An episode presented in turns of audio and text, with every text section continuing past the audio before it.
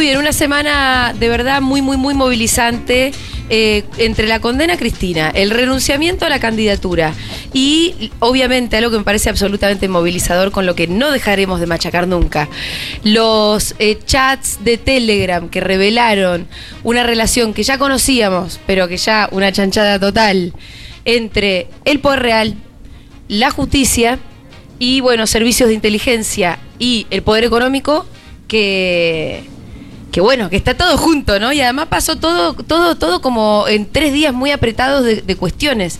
Estamos con Alfredo Zaiat, lo vuelvo a presentar. Y vuelvo a pedir un aplauso. Ya que estábamos, ¿no? Gracias. Bueno, Alfredo, ¿sabes que cuando me tocó un poco editorializar o decir, yo hacía mucho hincapié desde el primer momento que conocimos lo del Telegram, 2 cosas. Sí. Los anfitriones era el Grupo Clarín. Lo nombrás. Como los que manejan. Claro. Y también lo que dije fue que con esto nadie me da bola, que es que la reunión fue en lo del magnate británico que tiene un lago secuestrado en la Patagonia. Joey Lewis. Sí, claro. No, y con un nivel de protección también de los medios, y del mundo empresario y del Poder Judicial impresionante, ¿eh? Impresionante. Y además con inversiones indirectas, directas, eso no está muy claro, sí, en empresas de electricidad en Argentina. A lo que se le suma que viola la ley. Y pese a que viola la ley, digamos, está ahí. Y siguen estando ocupando sus cargos. Y un aspecto que para el mundo de la derecha, digamos, y del republicanismo, el tema de la soberanía. Porque está en una zona limítrofe con Chile. Entonces vos agarrás y decís, ¿quién es el que tiene una parte de la soberanía limítrofe con y que no es, primero no es argentino? O sea, un empresario británico, no de cualquier, británico, y eso está prohibido por ley. Y además está toda la soberanía. No, es un combo escandaloso. Tiene hasta una pista de aterrizaje a pocos kilómetros de las Islas Malvinas. Claro, cerca del oeste. Y comprada también, para decirlo, digamos, al sector del Poder Judicial. Sí, claro. Provincial, en ese caso, digamos. Entonces, claro, está muy bien incorporar Joe Lewis. ¿A dónde estuvieron? Sabemos, no es por qué. Digamos, porque, a ver, él le entrega la casa, digamos, como anfitrión, claro, y que a Clarín. No es una hostería. Claro. Yo lo que les quería explicar es que no es una hostería. Por eso es una gran mentira todo este montaje que están haciendo con facturas y cosas como si estuvieran pagando. No funciona como una hostería para nadie. Y que no fue la primera vez. Esto es lo que dice, que no es la primera vez. No. Y además que como que Clarín se lo alquila a Joe Lewis, digamos, obviamente que no es algo ahí, no, digamos, es túnel entramado. Y aquí viene para mí lo extraordinario de la última parte de Cristina, para meterme ahí de lleno. Y lo extraordinario es que sale de lo ordinario, no que, bueno, qué fabuloso, qué lindo, no, sale de lo ordinario, que ella, digamos, señala con nombre y apellido, digamos. Dice Grupo Clarín y dice Mañeto. Y además desafía a Mañeto. Decime quién en Argentina, grupo empresario, periodista, poder judicial, político, del oficialismo, de la oposición, sí, desafía a Clarín y a Mañeto. ¡Futurock! Pero dijo del poder. ¡Ey! Estamos construyendo algo acá. Entonces, a mí me parece, digamos, porque además pone, digamos, en esta cuestión de si la condena, que ya todos saben que es una puesta en escena, es un circo, ella saca de escena el circo, lo expone, ya lo y entonces dice, voy a una más. Es Mañeto, es con vos. Claro. El resto son tus esbirros. Claro. Todos los, sí, otros son los títeres, los Ercolini, los jueces federales, claro, ¿no? Y a mí me parece fabuloso porque va a lo que es el corazón, uh-huh, el corazón que en su momento lo definí, ¿no? Es la conducción política del poder económico, porque no es solamente negocios, ahí hay una conducción política de Mañeto al mundo empresario, obviamente también al poder judicial, y que tiene a los medios. Con los medios, además, que los tenés coordinados. Claramente Clarín, La Nación, Infobae están coordinados. Viste que ninguno publica. Por ahí La Nación sí. Hay cositas adentro, como La Nación algo publica, medio escondido, no sus grandes editorialistas. O por ahí sí, los que tienen más espalda, algo dicen al respecto. Hay un poco más de ruido que adentro de Clarín e Infobae, donde no pasó nada. La noticia no ocurrió. Claro, pero la coordinación ¿sí? también está en cuál es la orientación. Línea. Claro, la línea. La línea. Por ejemplo, después de la cadena nacional de Alberto Fernández, decís, bueno, ya está, ahí... Hay que decir algo. Hay que decir algo. Y fíjate, los tres dijeron lo mismo. Primero es... Ahora el espionaje. Claro, no. Y primero, ¿por qué utilizó la cadena? O sea, ¿cómo Alberto Fernández se degrada? Pero eso habla de espionaje ilegal. Habla de espionaje. Sí. A él hackeo. Los tres lo mismo. Sí. Eso que está claro que se ponen de acuerdo, que hay una línea. Cuando... Muchachos, salgamos a decir esto. Que en el Telegram se ve todo el tiempo como lo hacen. Está, ahí está. Muchachos, ¿saben qué? La mejor es esta. Ahí está, ahí está. Y vuelvo sobre el tema del poder económico, porque es fundamental en la Argentina. Hablar sobre el poder económico, identificar al poder económico, que no quede simplemente como una definición abstracta, bueno, el poder económico, bueno, ¿quiénes son? ¿Y cómo funcionan? Y el miedo, que yo te mencionaba, y por eso que no lo mencioné, también está en el mundo empresario hacia Clarín y hacia Magnetto.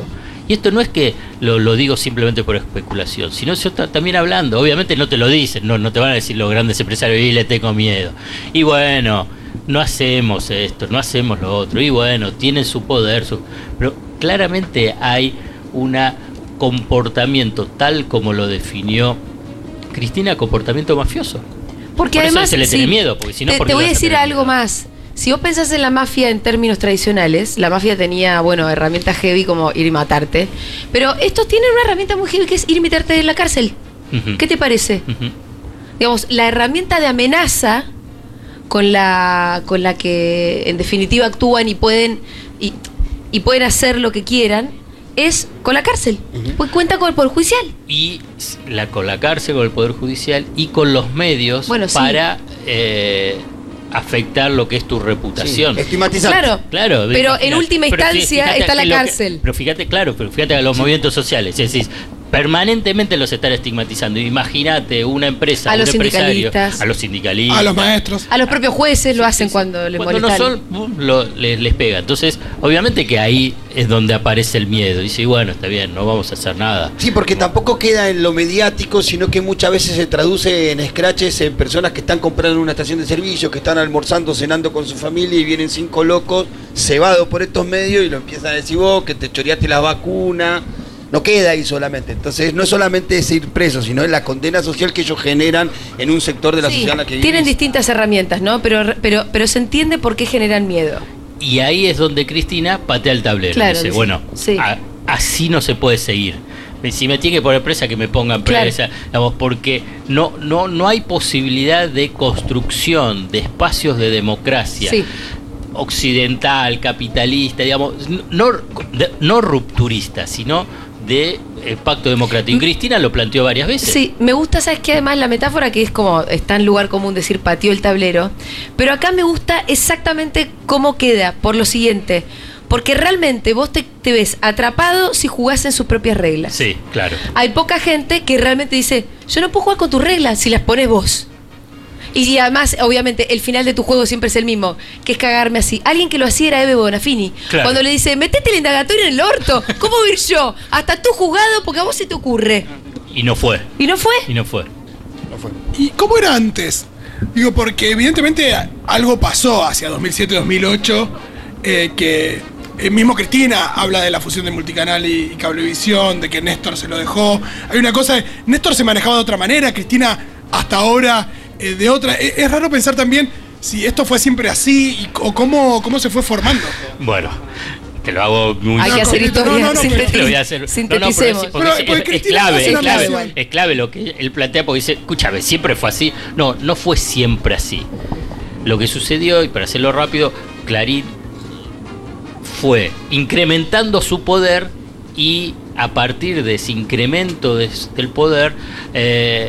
incrementando también estas formas mafiosas de intervención en la realidad argentina. Ya Mañeto ya le había dicho, como reveló en su momento Chiche Heblum, que presidencia puesto menor. Y Cristina también se le está diciendo, lo está diciendo en última instancia, en este esquema de Estado paralelo y mafia, la presidencia es puesto menor, y por consiguiente hay que redefinir esas reglas, obviamente bajando ese Estado paralelo y terminando con la mafia.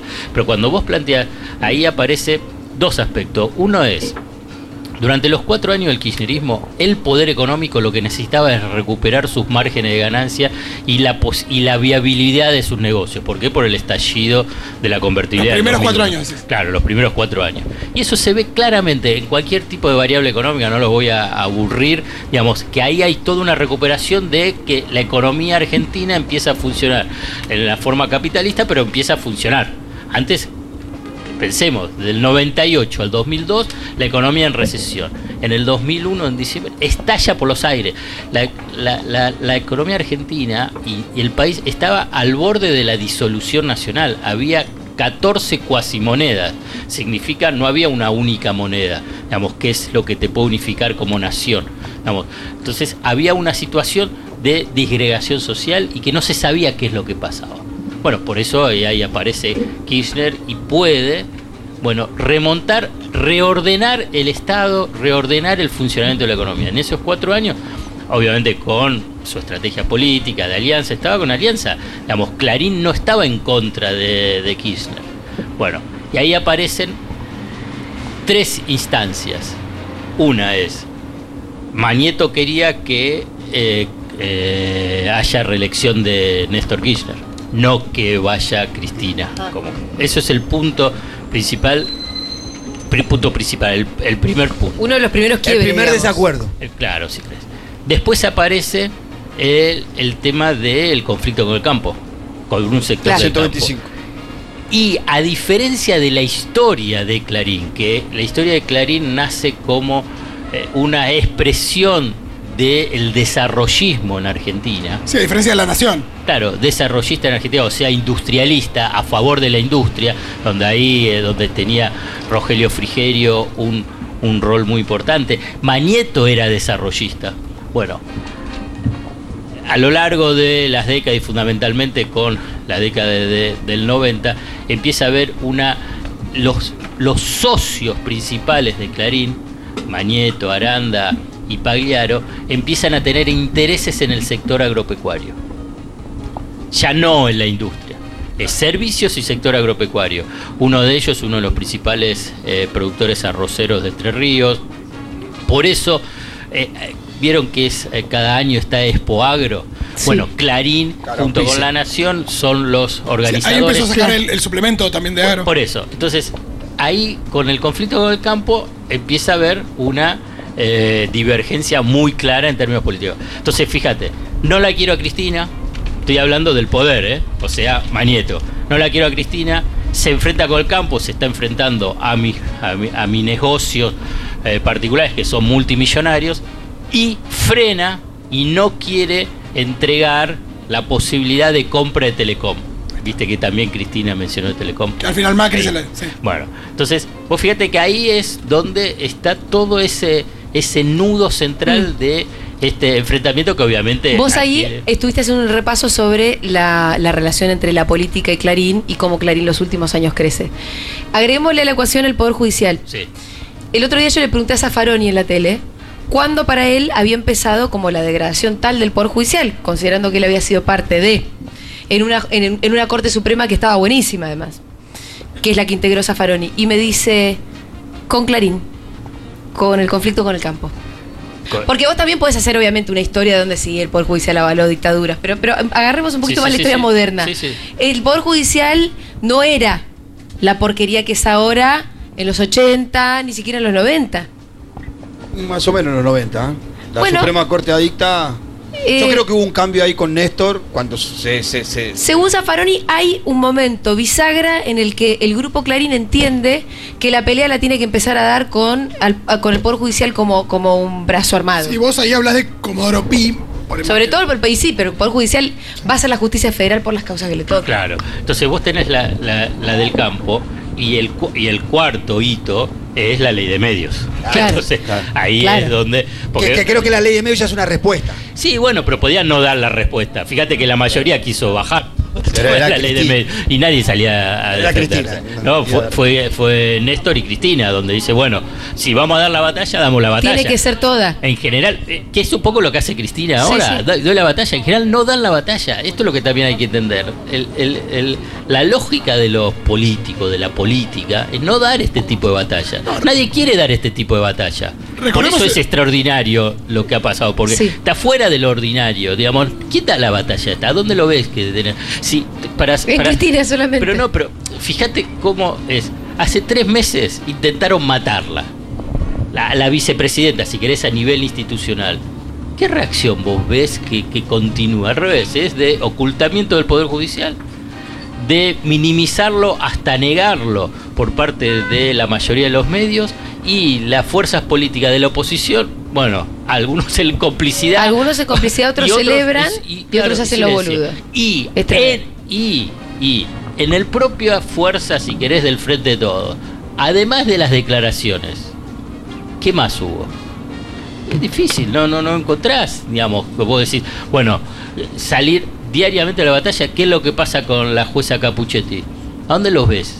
Entonces me parece que también está todo ese marco donde yo creo que Cristina pateó todo el tablero también por todo esto. Sí, me acordaba una de las primeras apariciones de Alberto como presidente en una reunión, creo que fue en el Malba, donde estaba Mañeto, donde hace referencia a Mañeto, y ahí se hablaba también de... Cuando dice, como Héctor sabe. Como Héctor sabe y demás. No, bueno, eso se sabe, digamos, a nivel, pero también las circunstancias te va llevando. También Néstor tenía relación con Mañeto. Te dio la fusión.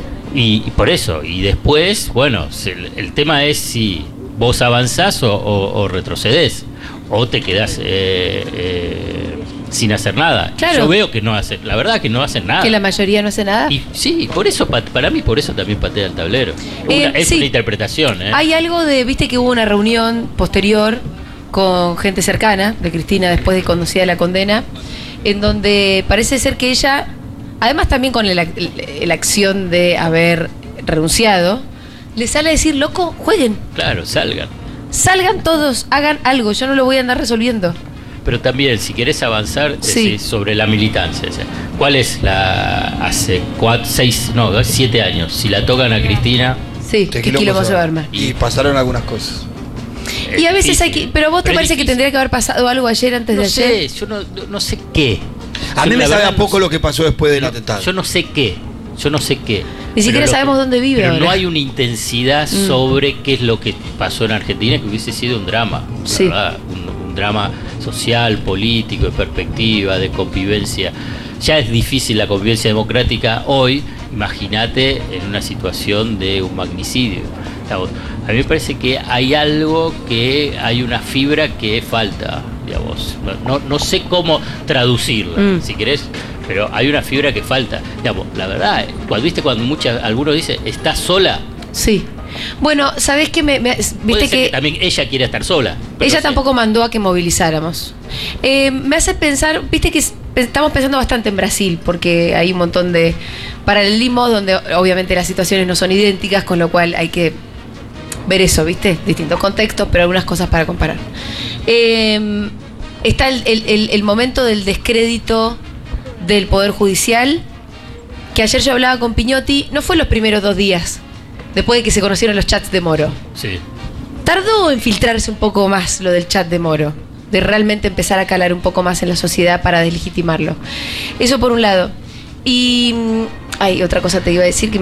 y que cuando a Lula lo meten preso, cosa que efectivamente pasó, acá todavía no pasó, por ahí vaya a pasar, no hubo movilización popular. En Brasil en general hay menos. En general hay menos, también incluso tiene que ver con una cuestión geográfica, pero no hubo movilización popular. Después ganaba una especie de Bolsonaro que acá vendría a ser más bien un Milei. Es decir, tal vez hay un camino, ojalá no lo transitemos idénticamente, pero... Por ahí esos son los pasos que pueden llegar a... Se pueden dar. ¿No? Sí. Hay cosas que allá pasaron que acá todavía no. Hay cosas que acá pasaron que allá nunca pasaron. Bueno, pero lo que hay acá son 2 cosas. Una es, hay una memoria histórica y de movilización que por ahí en Brasil no está alta. Existe el peronismo, Y existe una Cristina que está moviéndose en forma diferente a lo que fue Lula en su momento, pero también porque es una realidad diferente, digamos, social y de política que tiene, digamos. Entonces, por eso yo creo que esto lo extraordinario es porque ella patea el tablero. Lula no pateó el tablero. No. Y en Brasil, bueno, ojo, se da cuenta con el Tribunal Superior, la Corte Suprema se da vuelta. Claro. La Corte Suprema, sí. Y el establishment se da vuelta. Sí. Eso para que Lula vuelva a ganar. Pero te digo, Lula antes fue preso. Para mí eso fue patear el tablero, porque Lula se podría haber ido del país, como hizo Correa. Y Lula se quedó para que lo lleven preso sabiendo que lo iban a llevar preso. Sí. Él en un punto entendió que una de sus etapas en su vida política iba a ser estar preso, que ya había estado también. Sí, ya había estado. Es gente con una trayectoria larga y con una voluntad que es muy única, ¿no? Sí, sí. Yo creo que hay particularidades en Argentina. No, sí, las comparaciones son para joder. Pero, pero porque también los procesos de Argentina a Brasil, si vos lo ves desde Perón hasta ahora, tenés similitudes. Tuviste a Perón, Getulio Vargas, política industrial acá, política industrial allá, dictadura acá. Bueno, la región se parece a sí misma. Hiperinflación también, el lawfare, tenés, digamos. Yo creo que acá tiene esas particularidades que es la del peronismo acá. Pero bueno, la verdad que hay que verlo, digamos, sí. Alfredo, otra cosa interesante del discurso de Cristina después de la sentencia tenía que ver cuando se refiere a estos son los tipos que deciden cuánto pagas de internet, cuánto pagas de celular. Digo, llevarlo también a la realidad cotidiana de las personas y cómo afecta la economía de cada uno, el poder de estas personas y cómo se maneja con la justicia y cómo imponen gobiernos que los favorecen. Existen lo que se llaman servicios públicos básicos, esenciales y universales en el mundo, si querés. Es uno que es lo que pensás: agua, gas, ahora mismo, luz, agua. Luz. En su momento era el teléfono fijo. Bueno, la telefonía celular e internet tienen esas mismas características. Tener esas mismas características implica que el Estado puede regularlos y regular las tarifas. Como el servicio público de internet, como el servicio público de telefonía, no estaba, bueno, tiene cierta regulación, pero no podía fijarlo. ¿Qué es lo que decide al principio este gobierno? Saca un decreto. Dice, no, vamos a fijarle las tarifas. ¿Qué es lo que hace Clarín? Judicializa. Por eso, judicializa, se pone una cautelar y chau, y sigue. Y chau porque puede judiciales de Clarín. Por eso. ¿Te puedo hacer la última pregunta? Y te lo contesto rápido. La manda un tal Fede Vázquez. No, porque Fede me dice, ¿por qué es Clarín el que está manejando todo, siendo que no es ni por lejos la empresa más grande en términos económicos? Yo le contesto, porque tiene poder de generar opinión pública. Y él me contesta, pero para eso Infobae debería tener la otra mitad de Comodoro Pim. Y pero por ahí tiene algo de Comodoro Pim. ¿Infobae? Por ahí tiene algo. No sé, o sea que todo. Ya Comodoro Pim se lo reparten. O sea, Fede no entiende por qué Clarín sigue siendo tanto la hegemonía absoluta. Si en términos de generar opinión pública tampoco es tal el poder de fuego. Yo en Infobae me lo veo más ahí en Figueroa Corta y Libertadores, la embajada también. No, es que, digamos, no es solamente, si querés, la cantidad de tráfico que pueda tener por internet, donde Infobae está primero, Clarín, La Nación pelean el segundo puesto. Digamos, igualmente están en niveles elevadísimos. Pero si vos ves, Clarín es de las empresas de telecomunicaciones más importantes de América Latina, si no la primera. Digamos, si de habla hispana, seguro es la primera. Okay. Entonces, vos agarrás y es que no solamente tiene Clarín, el diario o el portal, sino que, bueno, no voy a hacer todo el recorrido, pero claramente tiene cable, tiene telefonía. Da servicios a, por ejemplo, el fiscal general de la Ciudad de Buenos Aires, semanas antes del viaje al sur, había firmado un convenio entre Clarín y la Fiscalía General para el asesoramiento técnico, la capacidad técnica, no sé cómo será el nombre técnico de eso, pero le dan la base de datos, le administran toda la que tiene que ver la tecnología digital, debe ser. Así como el gobierno de la ciudad, así como Clarín le vendió las computadoras que repartía el gobierno de la ciudad a través del plan Sarmiento, del programa Sarmiento, a los alumnos se las vendió Clarín también, y el soporte técnico. Tiene muchos otros negocios, Clarín, tiene muchos otros negocios, muchos otros negocios que ADAT no tiene, que es Infobae, ¿no? Muy bien, un aplauso grande para Alfredo Zaiat.